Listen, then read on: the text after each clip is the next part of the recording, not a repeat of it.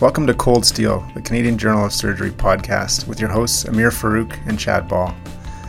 The goal of the C J S podcast is threefold. The first is to highlight the best research currently being completed by Canadian surgeons. The second is to offer educational topics for both surgeons and trainees alike. And most importantly, the third goal is to inspire discussion, thoughts, creativity, and career development in all Canadian surgeons. We hope you enjoy it.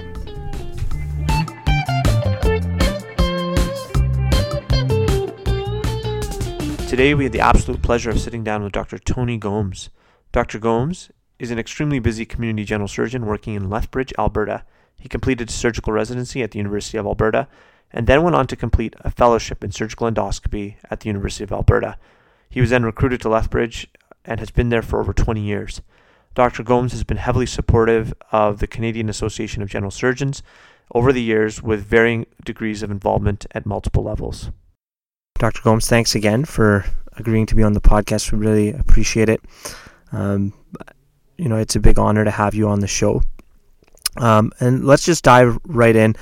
And I love the two papers uh, that we were wanted to highlight for specifically for you, because I think those two papers are very representative of you as a surgeon and, and your career.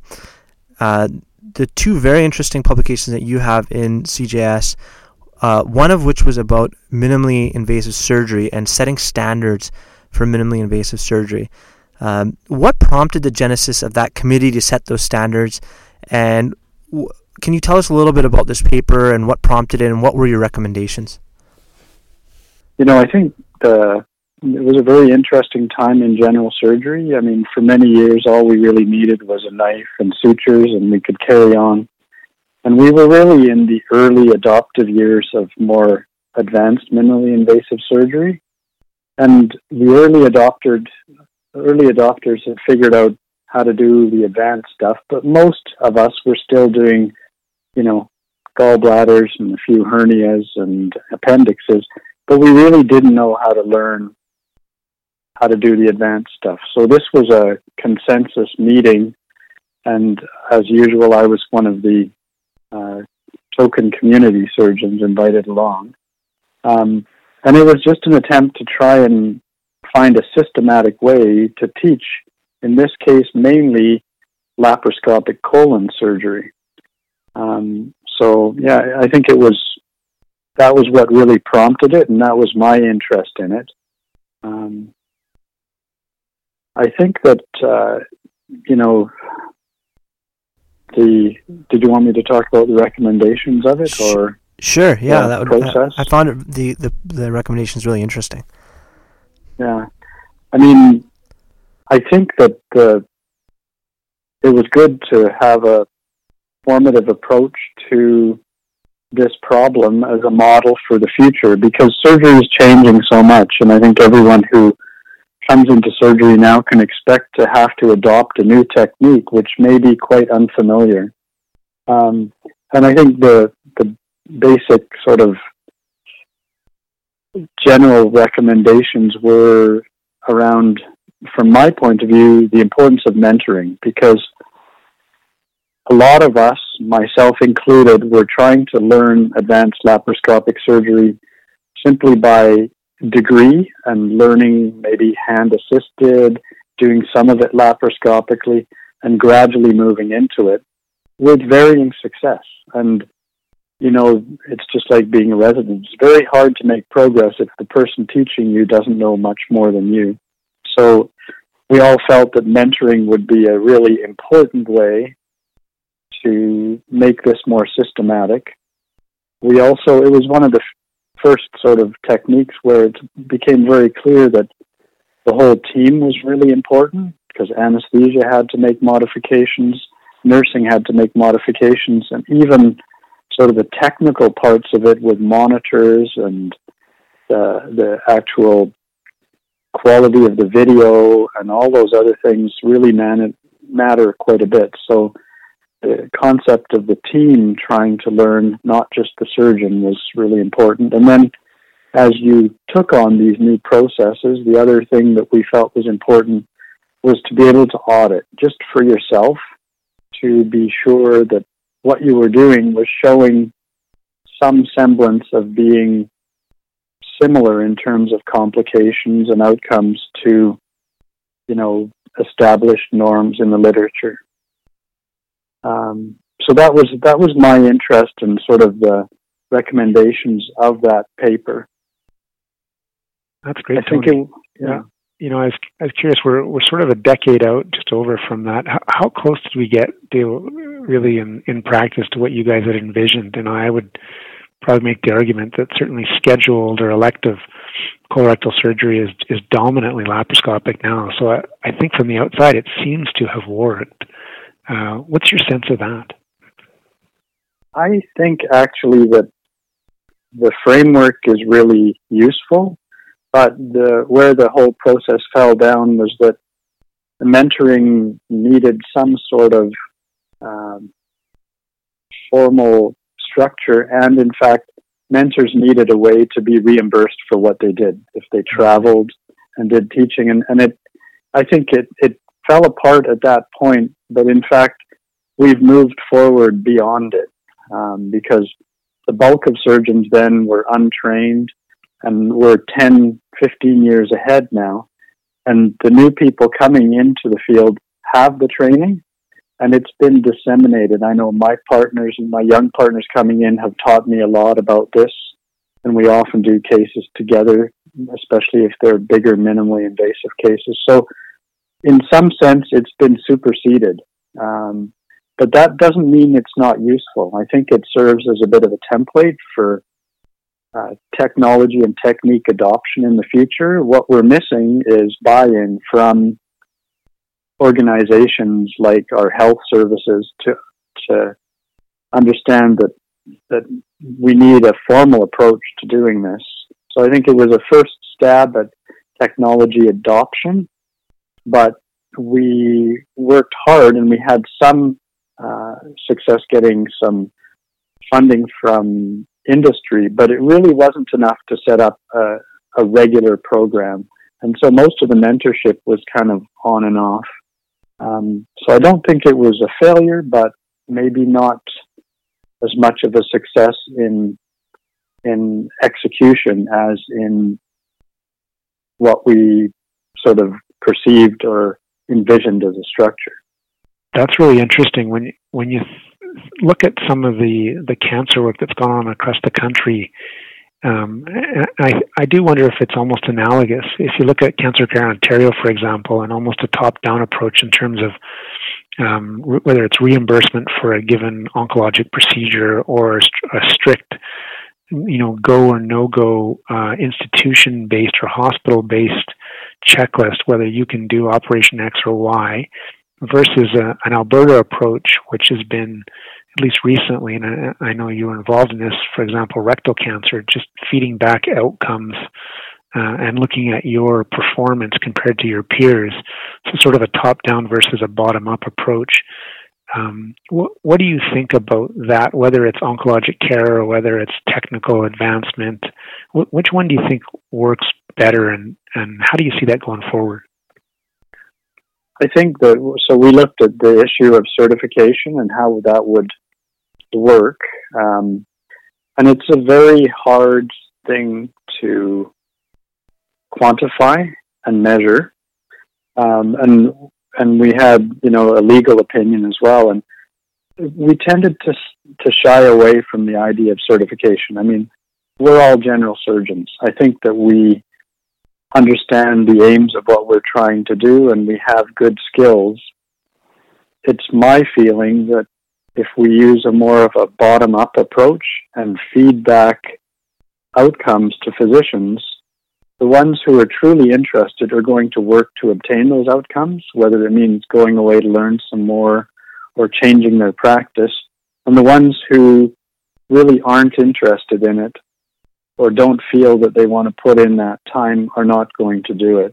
And I'm not sure that it should be institution-based. I think that it's more important to have, you know, you don't need to be necessarily fellowship-trained, but if you have one or two people in a community center who do higher volumes of it and have some interest in that, they can achieve the same excellent results as in a larger center.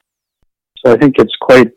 I I think it's it's a dangerous road for us to go down as general surgeons to start to be certified for all the procedures we do. It's important, I think, that we don't start creating different classes of general surgeons. Yeah, I completely agree. Americans have also really started to go down that route of making everything very, you know, center of excellence.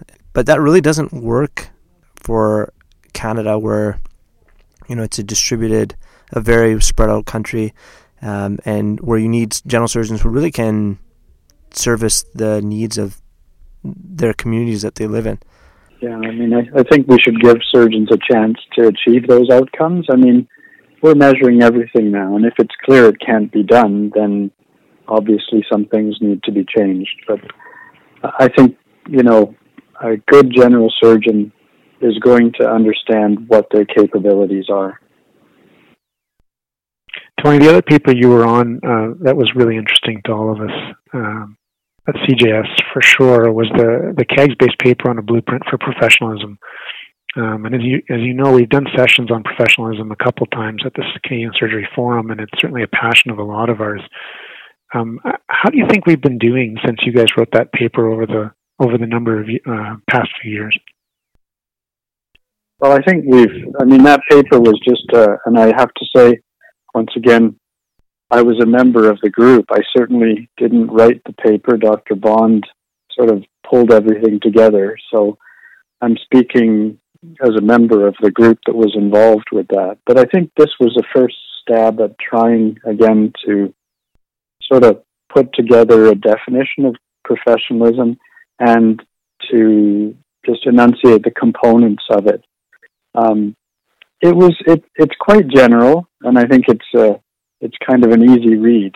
Um, but I think it was quite prescient because it's it's you know over ten years old now, and since that time, we are now being a lot of the concepts in there are being formalized, and our regulatory bodies are taking those concepts on and sort of testing us, giving us modules and giving us direction on various components of that. So boundary issues, all those sorts of things that that uh, are problems within the profession of medicine. So I think this was a, a really good thing for us to think about as general surgeons. It was very general, um, but it, it was a few years ahead of its time because we're now being legislated to do those exact things. What do you think the challenges are um, for professionalism going forward? I think that um, the biggest challenge is maintaining appropriate contact with patients and some connection with them without it intruding upon your own personal life. That's one of the challenges. Um, I think because we need to maintain contact with our patients, but it it can intrude into our daily lives. And the work-life balance is so important that we have to find a way to disconnect ourselves, even though we may feel uneasy about not being involved in our patients' care or communicating with them at certain times. Um, the boundary issues are an, an issue. The communication issues are an issue because we have so much less confidentiality now, but we are expected to be more communicative in many different forms. So whether it's email or texting, and all of those things are scrutinized by our health services and our regulators. Um, so it's a, it's a, challenge to be appropriately professional, not intrude on your own life, and not step on anyone else's toes, uh, and not let information out that shouldn't be out. Um, but I think the the basics of it, of professionalism, really remain the same. It's just that the challenges to it keep coming up as we, you know, move through our world of easy accessibility and sort of universal work uh, where we're contacted even when we're on holidays, as long as we have our cell phones. What do you think would be the definition of professionalism in twenty nineteen for trainees and faculty for surgery? Yeah, you know, I mean, I, I'm glad you sent me some of these questions, because that's really difficult. I mean, I think we all know someone who's professional when we see them and work with them. Um, and we all have varying degrees of professionalism in the different components of it. And I think the components of professionalism are primary thing, primarily things like altruism towards others, honesty, impartiality, uh, being accountable for your actions, collegiality with partners, colleagues, and co-workers, and finding some balance in your life. But I can't enunciate a true definition beyond saying that those are all components of it. It's one of those things, it's it's like, you know, I know it when I see it, but to actually tell someone, you know, I, I can tell when they're not being professional, and I can tell when they're acting very professional, but I don't think it's an easy thing to define, because there are many components to it. Yeah, and the, the definition, I, I would argue, some of the components are, are stable, but the definition changes over time as well. There's no doubt. Uh, Tony, if we if we switch gears a little bit and ask you a little bit about you, would be great. Um, we're curious, what, what drove your initial interest in surgery uh, when you were just get getting going?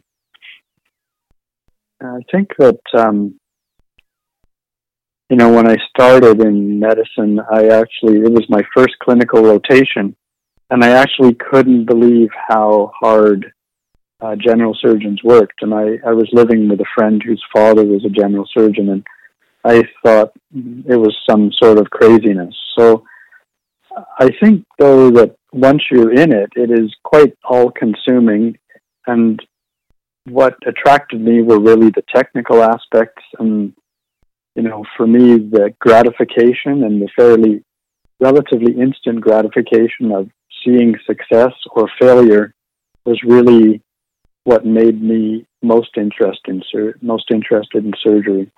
And you could, you know, do everything right, and things didn't work right. So there were a lot of things you could control, but in many cases you weren't fully in control of, of you know, the pa- patient physiology and all the rest of it. So I think that's what drew me to it, and I really couldn't see myself doing anything else in medicine.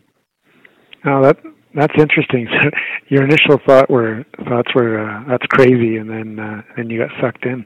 Was there a particular surgeon or a group of surgeons, either in Edmonton or elsewhere, that that really uh, played a big part in pulling you into it? Oh yeah, absolutely. I mean, I think that first rotation was with Walter Yakimets in Edmonton, right. and um, he was a quintessential general surgeon. He ran the fellowship program. He was chief examiner for many years, and he really, you know, clearly loved what he did, and he was a great teacher. And I think there's no doubt, I think every one of us can point to one person or two people who sort of sucked us into the into the into the profession of surgery. And um yeah, I think that was for sure, you know, the reason he was probably the reason that I couldn't think of doing anything different. Were you always interested in doing uh, community surgery right out the gate, uh, Doctor Gomes? Um, yeah, I actually looked at, you know, I wondered if I could be a G P surgeon, but the more I did surgery, the more I realized how little I knew, and I really felt I needed a, a very general training, and I did a year in my training of orthopedics and urology, planning to go to a small community, and uh, was sort of set up to do that, but uh, circumstances changed, and the support for a single general surgeon in a small community can fall out from under them if your an- anesthesiology colleagues leave town. Um, so I, I really wanted to work in a stable environment, so that's how I ended up in Lethbridge, because there were already three surgeons there. for for those listeners that, that don't know, uh, you know, and and it is in the preamble, but Doctor Gomes works in a very, very busy, very busy um, community hospital in Lethbridge. So uh, I guess my my next question, uh, Tony, would be o- over the years in that environment, how has working in that um, that scenario, that setting, changed over your career? You know, the biggest changes have been, I guess, if I want to be unhappy, I would say the biggest changes have been the changes in healthcare administration. But from a more sort of personal point of view, the the practice has grown busier, but we've been able to recruit a lot more young people, so we actually do less call. The spectrum of patients that we now operate on and the average age of patients that we look after and actually get, you know, get better from surgery is far and away different than it was in the nineties. Like, patients that we would not have attempted to deal with then, we deal with routinely now, and we get them through their operations. And I don't know if that's, it's partly a testament to surgery, but largely a testament to pre- and post-operative care. We do much more group-based work now since we have an acute care group. Um, and we do so much more of our work as short stay and day surgery, partly because we do so much of the work laparoscopically. So those are the biggest sort of changes. Um, I think in some ways we're less efficient because our, what we do takes longer. Um, and the days of sort of running through seven or eight cases in the operating room seem to have gone by. It's more like four or five. Um, but that's not necessarily a bad thing. It's just how things have changed. It's interesting you bring up, you know, acute care surgery as a service. We we talked to Morad Hameed at length, not only about his passion for A C S or emergency general surgery, but also on process and structure and change over time. How has your A C S changed, you know, your guys' practice specifically, and, and has it actually changed over the years you guys have been doing it?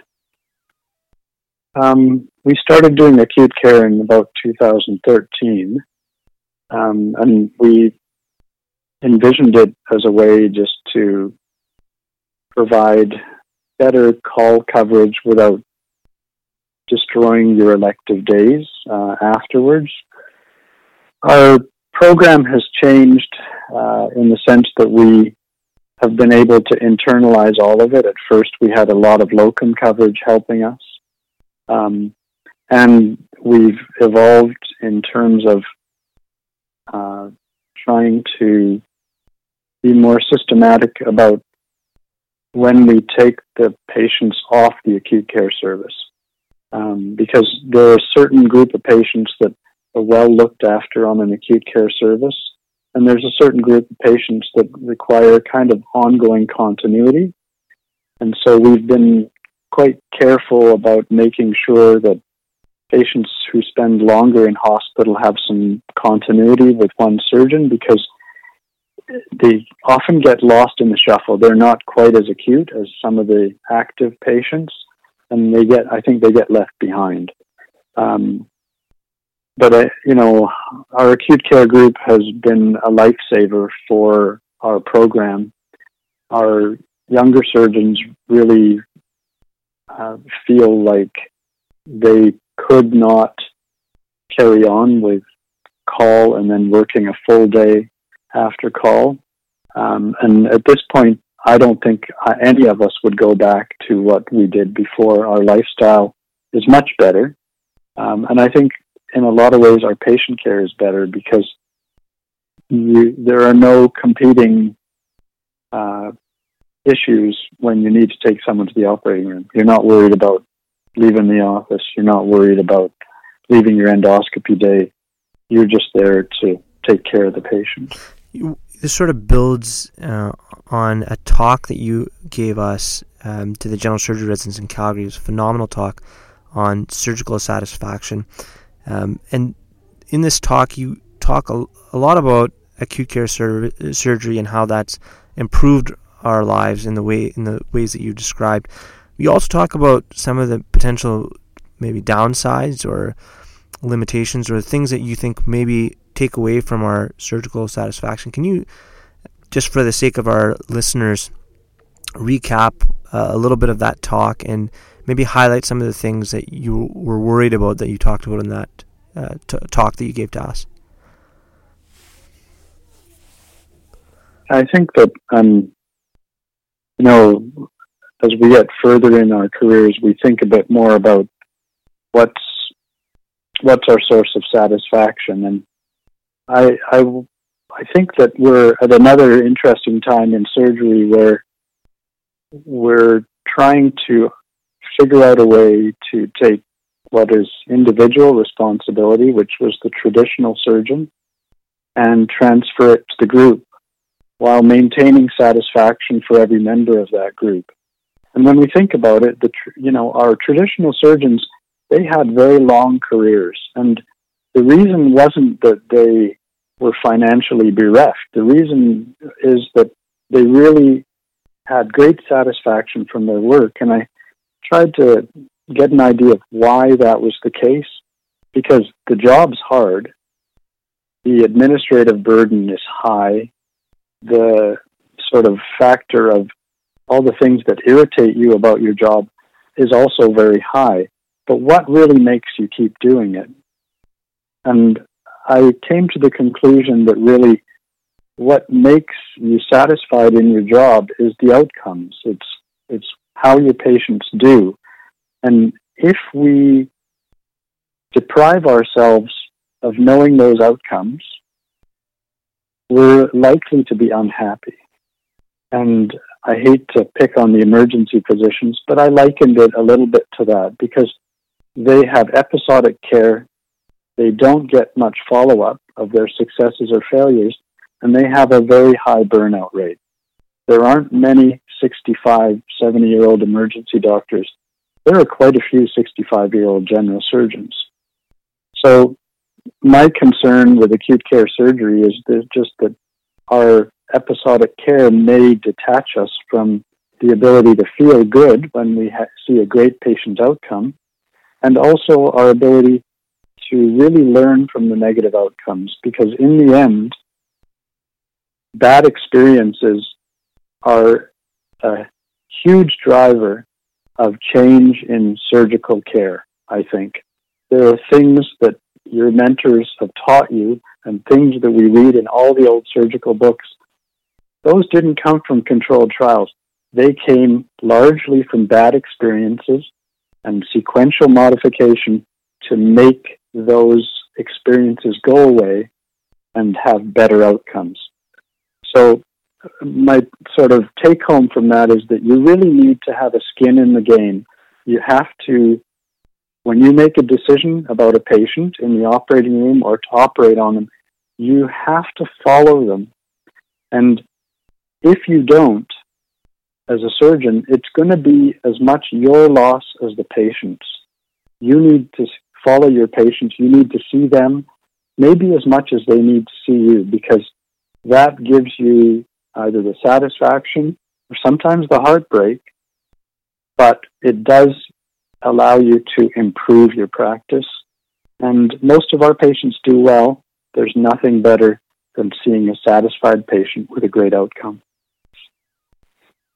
Tony, I think most of our trainees, you know, sort of on, on average would have um, a, a very uh, receptive and optimistic view of, of that concept, which, you know, of course I agree with entirely.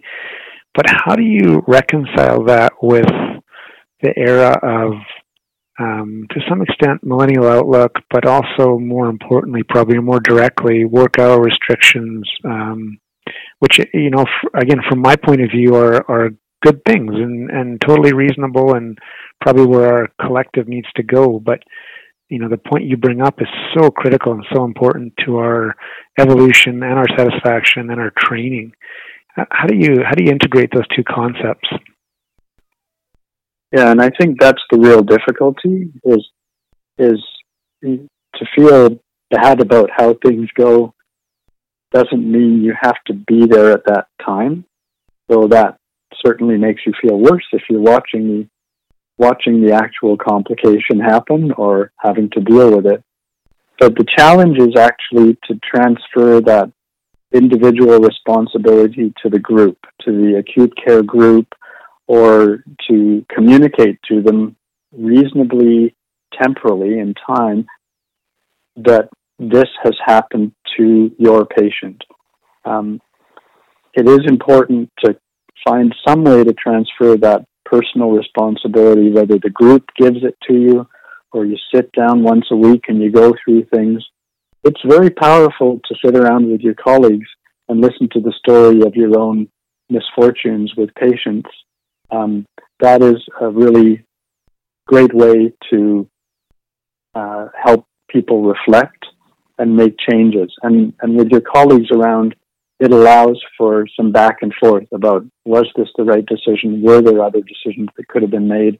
And how, how has it been managed now? So I don't think that it's an absolute. We just have to find a way to transfer that responsibility to that person and make them make it impactful upon them when they are back at work. It's not the intent to make everyone feel bad twenty-four hours a day, even when they're home, but you need to reflect on these things, whether it's at home or otherwise. And so there has to be a way for you to know. When your patient does poorly and you're gone and you don't know, when you come back or when your group does rounds, it must be made clear what happened with each of those patients. When I was down in Lethbridge, you told me this uh, story that when you used to get back home on Friday afternoons, you would your children would know that you were going to go mow the lawn, and that was your time to kind of decompress and kind of work through that that whole sort of series of emotions that you know that you build up from having to carry that load, really that big emotional responsibility. Um, do you what other advice? Do you have any other advice besides mowing the lawn on Friday afternoons that you have for for surgical trainees like me and uh, people who are going forward their career, trying to balance this real desire to be professional and to really uh, be there with our patients, but as well as have a really fulfilling, uh, well-rounded life, which I know life, which which I know that you, you at least on this, the surface, seem to have. Yeah, I mean, I think maybe my biggest mistake was not insisting that my kids mow the lawn, but um, you know.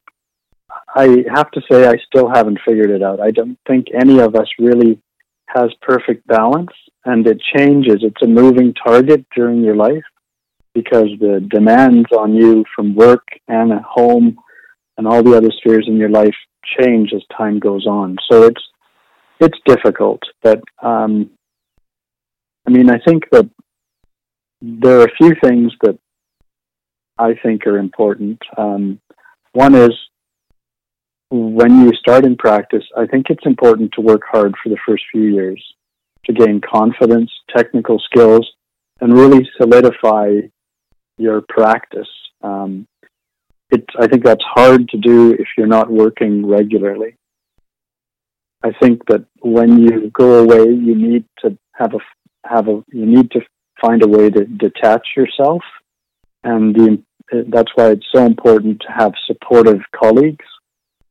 Um, I think that the same thing with the support, if you have supportive colleagues, you need to use them. You need to learn from them and lean on them, especially some of your older colleagues, because they have often seen things and they may even just be there to tell you you're doing the right thing, even though things aren't going well.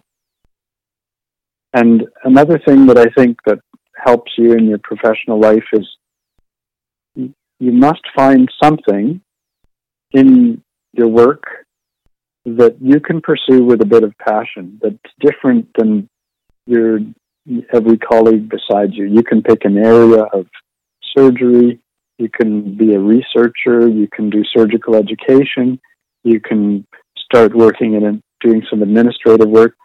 But those, to be a little bit of an expert in one area is very refreshing, and it, it's, it gives you some expertise, because when you're a general surgeon, you feel like you're a little bit weak everywhere, so it's nice to have one area that you really feel confident about.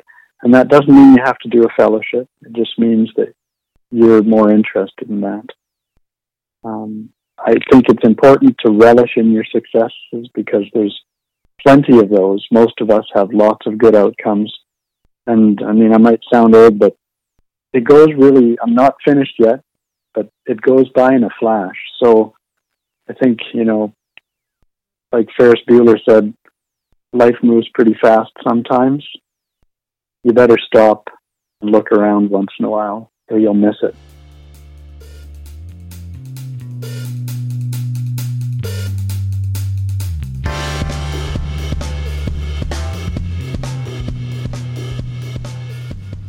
You've been listening to Cold Steel, the official podcast of the Canadian Journal of Surgery.